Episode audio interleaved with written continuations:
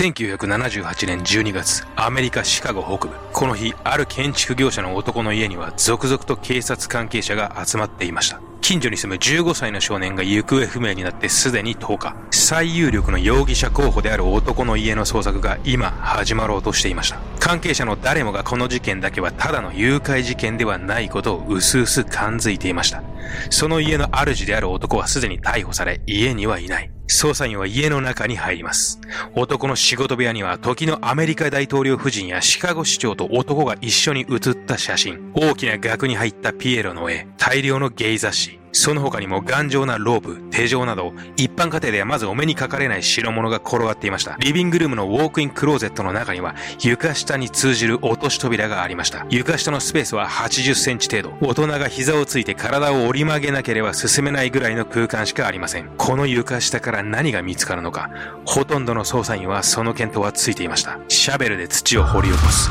耐え難い悪臭が立ち上る。さらに掘る。初めは何かわからなかった。ぬめっとした白い塊がラード状になって土に含まれている。さらに掘る。何か硬いものにシャベルが当たる。人間の腕の骨らしきもの。やはり出た。殺人だ。死体が見つかった。すぐに奴を告発してくれ。ジョン・ゲイシーは殺しをやっているぞ。この日、この界隈の顔役で政治的にも強い影響力を持つ建築業者の男、ジョン・ゲイシーの自宅の床下から29人の少年の遺体が見つかりました。数年間にわたり床下に埋められていた遺体の損傷はとても激しく、それはゲイシーが長期間にわたって犯行を行ってきたことを示すものでした。最終的な犠牲者数は33名。少年のみを狙い自宅に連れ込み拷問を加え、殺害していたジョン・ゲイシー。休日には自らピエロになり病気の子供たちを励ましていたゲイシ近所からの頼まれ事は無償で何でもこなし信頼も厚く友人も多かったゲイシ寝る間も惜しんで働き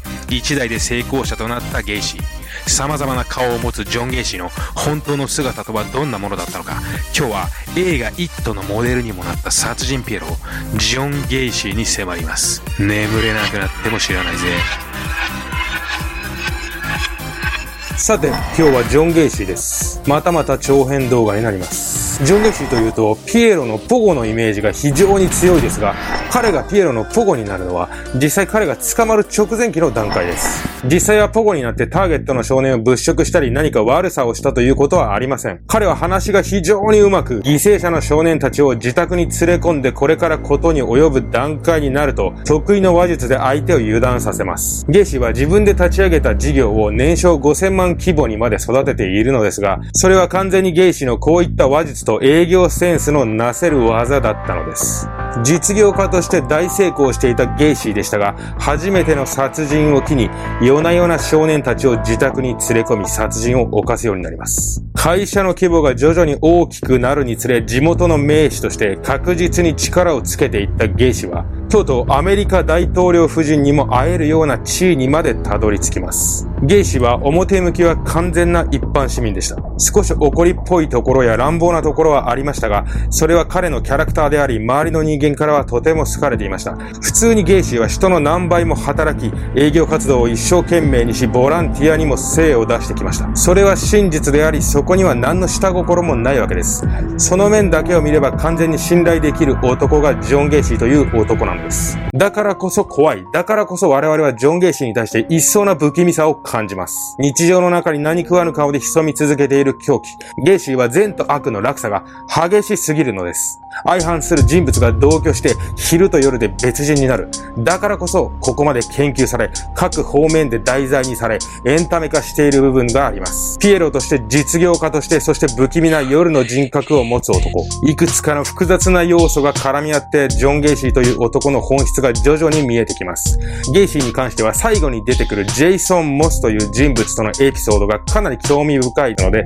ぜひとも動画最後まで見ていただき、感想をコメントしていただければ嬉しい限りです。それでは行ってみましょう。ジョン・ゲシー宅の家宅捜索をしている捜査官たちは、床下に埋められた遺体がこれ以上ないくらい整然と配列されていることに気づきました。遺体は柱、壁に沿って綺麗に整列させられていたのです。ゲイシーは床下のスペースを最大限活用できるように考えて遺体を埋めていました。床下には切断遺体は一つもありませんでしたが、首にロープがしっかりと巻かれた遺体や、喉の奥に犠牲者自身の下着を詰め込まれた遺体が数多く発見されました。これはゲイシー曰く犠牲者の死後体液が体から外に漏れないようにそうしたということですが、後の検視によると実際はまだ生きている間にゲイシーによって下着を喉に詰め込まれたことが確認されています。何年もの間床下に埋められていた遺体からはメタンガスと凄まじい悪臭が発生し、一度その悪臭を浴びた衣類は捨てるしかなかったと言います。さらに埋められてから比較的時間が経っていない遺体からは掘り出す際に極めて有毒なガスが発生し、小さなかすり傷でもガス壊疽を起こす危険がありました。捜査員たちは帰宅後、慎重に髭を剃ったと言われています。にわかには信じがたい事態に、ジョン・ゲイシー宅の近隣住民たちは大きく動揺しました。ジョン・ゲイシーが殺人犯だって何かの間違いに決まっている。信じられない。いや、信じたくない。それほどまでにゲイシーは地域の顔役であり、地域コミュニティと深く関わり生活をしていました。ゲイシーは近隣住民ととても仲が良く、雪が降れば他人の家の分まで雪かきをし、毎年夏になれば自宅の庭に400人を超える友人を集め、ガーデンパーティーを開き、1台で会社を起こし、人の何倍も働き成功した男でした。ゲイシーの殺人はアメリカ全土はもちろん、何より近隣住民全体に強烈すぎるインパクトを与えたのです。そしてこの家宅捜索から遡ること6年。1972年、ジョン・ゲイシー30歳の頃、彼は1人目の犠牲者を出します。多くのシリアルキラーにとって最初の犯行は彼らのその後のキャリアの中で決定的な役割を果たします。そしてこのことはゲイシーの場合も同じでした。ゲイシーの最初の犠牲者について特筆すべき点。それは彼が他の犠牲者とは全く異なる方法で殺害されていたということ。この最初の殺人以降に発生するゲイシーの犠牲者は全て考察家窒息死させられています。しかし、最初の犠牲者だけは死殺なのです。これは何を意味するでしょう？後にゲイシーを担当した精神科医はこの点に着目しました。なぜ彼だけ殺害方法が違うのか、そこにジョン・ゲイシーという男の本質があるのではないか、そう考えました。しかし、ゲイシーの答えは全く違ったものでした。最初の犠牲者だけ殺害方法が違う理由。それは初めての殺人が事故だったからです。その日、ゲイシーは近くのバスターミナルで深夜に少年を拾い自宅で事を済ませます。そして二人はそのまま眠ってしまいます。翌朝目が覚めたゲイシーは自分の足元にナイフを持って立っているその少年に気づきます。この時少年は朝食を作っており、たまたまナイフを持ったままゲイシーを起こしに来てしまったのです。自分が殺されると勘違いしたゲイシーは少年とそのまま取っ組み合いになり、勢い余ってナイフで少年を殺害してしまいます。これが初めての犠牲者だけ殺害方法が違っていた理由です。ゲイシーの一人目の犠牲者は彼の完全な勘違いによって生まれてしまったのです。ただ厄介なことに、この初めての殺人によってゲイシーは人を殺めるという行為が自分にどういった結果をもたらすか、血だらけになって目の前で絶命している少年を見て、自分がどんな感情を抱くのか、彼はこの時、そのことにも気づいてしまったのです。少年の胸から流れ出す熱い血液、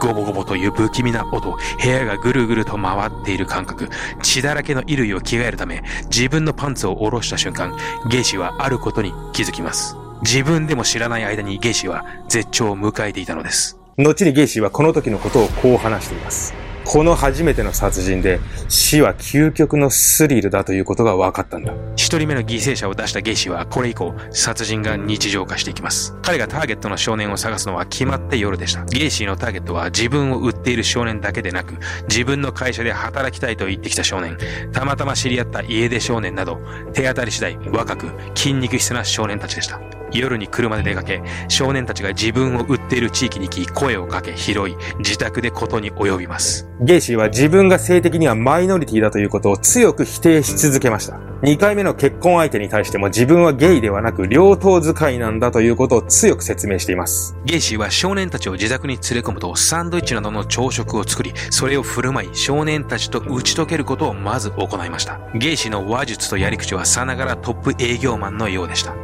まずはポルノや性的な話をし、それに対する少年の出方を見る。ここで乗ってきたらそのまま性行為に及ぶ。ここで乗ってこなかったら手錠の手品を見せてあげると言って、少年に手錠をかける。鍵を使わず手錠を外して見せるから、そういう手品だから協力してくれと。ほとんどの相手は一瞬躊躇しますが、ゲイシはお客さんであり、バイト少年にとっては未来の雇い主になるかもしれない男。変に機嫌を損ねたくない。そして手錠をしたが最後。その瞬間からゲイシーは性行為を強要し、それが終わると拷問。最終的にはロープで考察します。中には必死に抵抗し手錠を外した少年もいました。そんな時ゲイシーは冷静になり、冗談だよ悪かったと言って、そのまま家に帰すこともありました。相手が無抵抗の状態になり、自分が完全に相手を支配できるようになるまでは、本性は決して見せない。いけそうな相手には電光石火で畳みかけ、やばそうな相手に対してはすぐに引く。ここら辺の能力はゲイシーが自分のビジネスを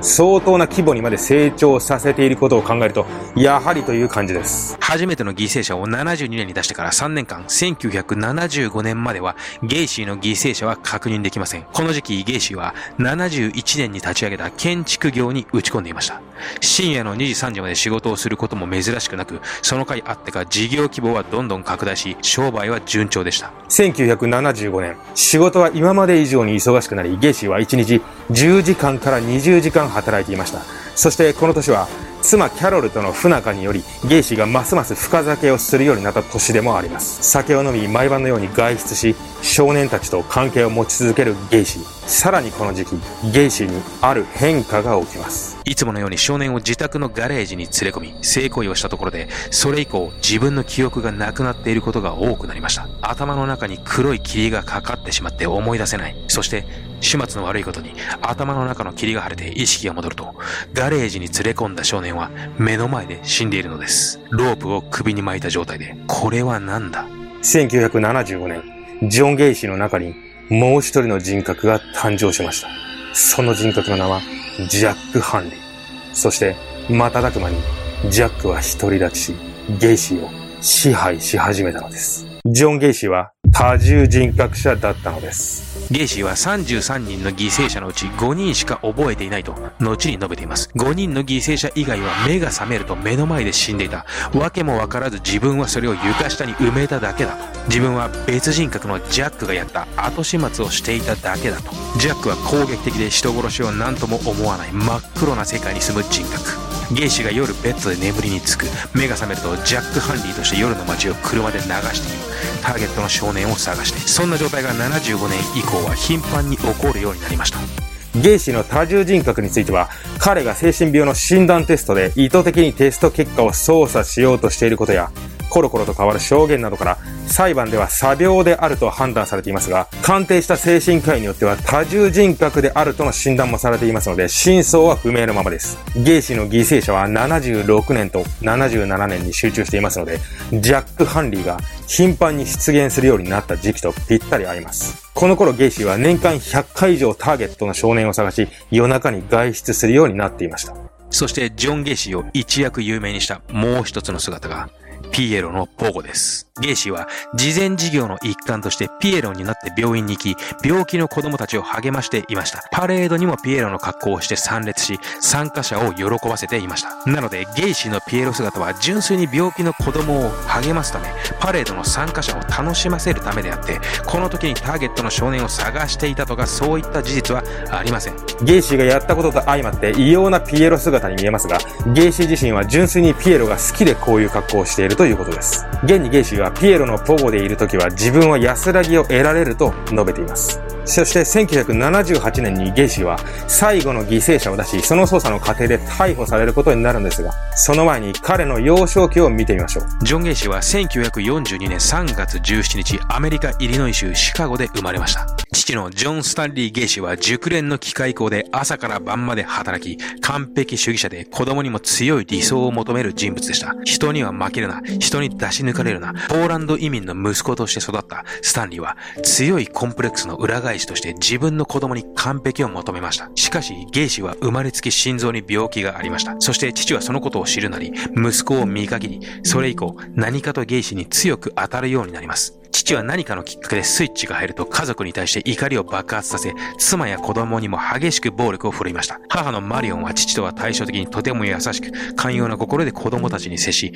家族の心の支えでした。幼いゲイシーは父から見限られた自分という存在と、そんな最低な父からでも認めてもらいたいという自分の心との折り合いを何とかつけながら育ったのです。ゲイシーが10歳の頃、一家はシカゴ市により近い、今までよりも大きな家に引っ越します。そしてこの家ににあった地下室こそが、後にゲイシーが犠牲者の遺体を自宅の床下に埋めることとなる間接的な原因となってしまったのではないかと考えられているのです。新しい家の地下室は早速父の秘密の場所となり、父は仕事から帰ってくると黙って地下室にこもるようになります。何をしているわけでもなく、ただ酒を飲んでテレビを見ている。大声を出している時もあれば、独り言をブツブツ言っている時もある。そしてゲイシー一家の夕食は父が父のタイミングで地下室から上がってくるまで始まることはありませんでした。下手に声をかければ怒鳴られる。勝手に食べ始めていれば殴られる。父はゲイシーのあらをことあるごとに探し、わけもないのにお前は完璧じゃないと怒鳴り散らしました。地下室にこもる父、そしてその父から与えられる恐怖は地下室というキーワードを媒介して徐々にゲイシーの中で真っ黒い何かと結びついていきました。また父は同性間での性行為を心の底から嫌っており、ゲイシー逮捕後に母マリオンはゲイシーの性的指向につき、もし父が今生きていたとしたら、父がジョンを殺害していたでしょうねと語っています。そしてこの父の性的マイノリティに対する偏見は、ゲイシーが後に自分の性的指向を強く否定し続けていることに結びついていると考えられます。本能ではゲイ行為を求めている自分をゲイシーの心の中の父は否定している。そんな葛藤がゲイシーの中では常に存在していたのではないかと思います。またゲイシーは7歳の頃、近所の建築業者の男に性的ないたずらもされています。こういったことが彼の性的思考に大きく影響していると考えられます。14歳になるとゲイシーは働くことを覚えます。新聞配達、芝刈り、食料品配達、家事の手伝い。ゲイシーは父に認めてもらおうと必死になって働きます。18歳になると父はもちろん周りにももっと認めてもらいたいと思う気持ちに拍車がかかり、地域のボランティア、政治活動、人助けなど、ゲイシーは人から評価されることは何でもやりました。ジョン・ゲイシーはそれほどまでに承認欲求に飢えていたのです。この時期、ゲイシーの頭の中に、しばしば自分でも認めたくない厄介な考えが浮かぶ時がありました。男友達を抱きしめたら、今目の前にいる彼をほんのちょっとの間ギュッと抱いたら、どうなるんだろう？性的なものではないはずだと自分に言い聞かせるが、その度にゲイシーは性的に興奮していたのです。二十歳になったゲイシーは1年間ビジネスカレッジに通い、その後、靴のセールスマンとなりがむしゃらに働き、得意先への仕入れを全面的に任せられるまで出世します。1960年には一度目の結婚をします。野心満々の若き靴のセールスマンは、青年会議所にも所属し、積極的に活動し、数々のイベントを成功させ、65年には青年会議所の新人優秀会員にも選出されます。ゲイシーは急速に出世していったのです。ゲイシーの妻マリリンの実家はフライドチキンのフランチャイズを3店舗経営しており、ゲイシーは義父からその経営を任されるまでになります。地域の大物になりつつあるゲイシー。一方、雑務や地域活動でも進んで全て無償で行う気前の良さ。1966年には妻マリリンに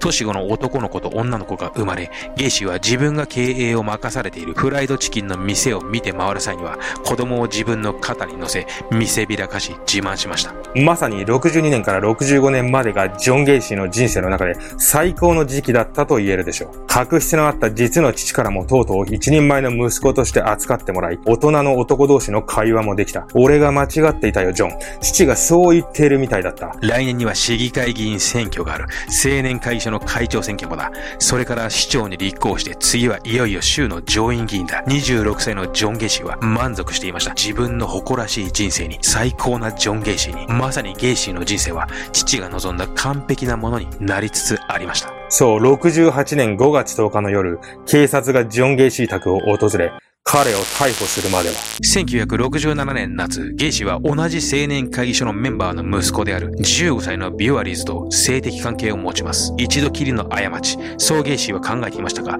ビュアリーズはその後もゲイシーの元を頻繁に訪ね、金をねだり、その度に二人は性行為を行います。さすがのゲイシーもこのままではまずいと考え、以降の関係を断ると、ビュアリーズは父親にゲイシーとの関係を話してしまいます。この逮捕により、ゲイシーが作り上げた完璧的な世界は一瞬にして崩れ去ります。ゲイシーは裁判で10年の刑期を言い渡され、収監されます。判決を受けた同じ日、同じ建物で妻のマリリンが離婚訴訟を起こしました。青年会議所の会長候補は、今や囚人となってしまったのです。ただ、ここからゲイシーは驚くほどの挽回を見せるのです。収監後のゲイシーは意外なほど前向きでした。男は投獄されているからといってのんびりなどしていられない。ゲイシーはこう話していたと言います。他の囚人たちの誰もが知っているゲイシーの話はこうでした。ジョン・ゲイシーというやり手の実業家は同じ青年会議所のメンバーの罠にはめられ、17歳の少女にポルノ映画を見させた罪で投獄された。もちろんこれはゲイシー自らが考え出した大事な部分を改変した作り話なのですが、囚人たちはこれを信じていました。何としてでも自分の性的な嗜好は知られたくない。ゲイシーのこの態度だけは終始一貫していました。収監中ゲイシーは自分の仕事を全うし、大学の単位を4つも取得し、模範囚として過ごします。そしてその甲斐あってか、ゲイシーは1年4ヶ月という驚異的に短い期間で仮釈放を認められます。また、ゲイシーが収監されている間、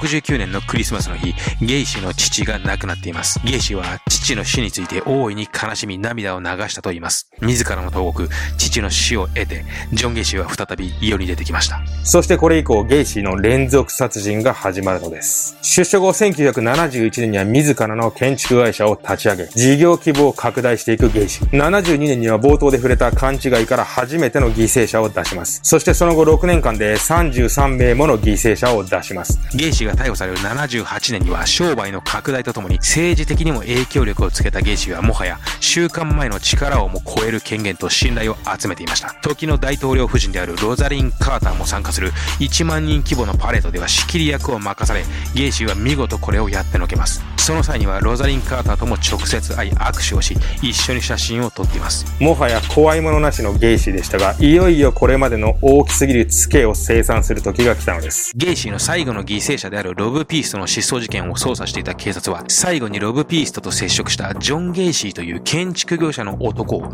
監視対象とします。調べれば調べるほど怪しい前科と経歴が出てくるジョン・ゲイシー。何かある。そう考えて警察は24時間体制でゲイシーを監視し始めます。これに対してゲイシーは初めこそ余裕を見せていましたが、徐々に壊れていきます。一週間も警察に監視され続けると、ゲイシーは疲労困憊し、髭も剃らず、朝から酒を飲み出し、ボロボロの状態になります。ロザリオを片手にフラフラの足取りで涙を流しながら車に乗り込み、仲の良い友人に対して最後のお別れの挨拶を始めます。そして、父の墓参りに向かう途中、警察はゲイシーを逮捕します。33名もの犠牲者を出したジョン・ゲイシーの凶行が終わりました。その後すぐに警察は家宅捜索を始め、ゲイシー宅から29体もの遺体を発見します。4名の遺体は川から発見されました。裁判のための精神鑑定には多くの医師が関わり、ジョン・ゲイシーの別人人格であるジャックを呼び出すことに力が注がれました。しかし、時折出てきてはすぐに引っ込むジャックという人格はいくつかの殺人を再現したのみで、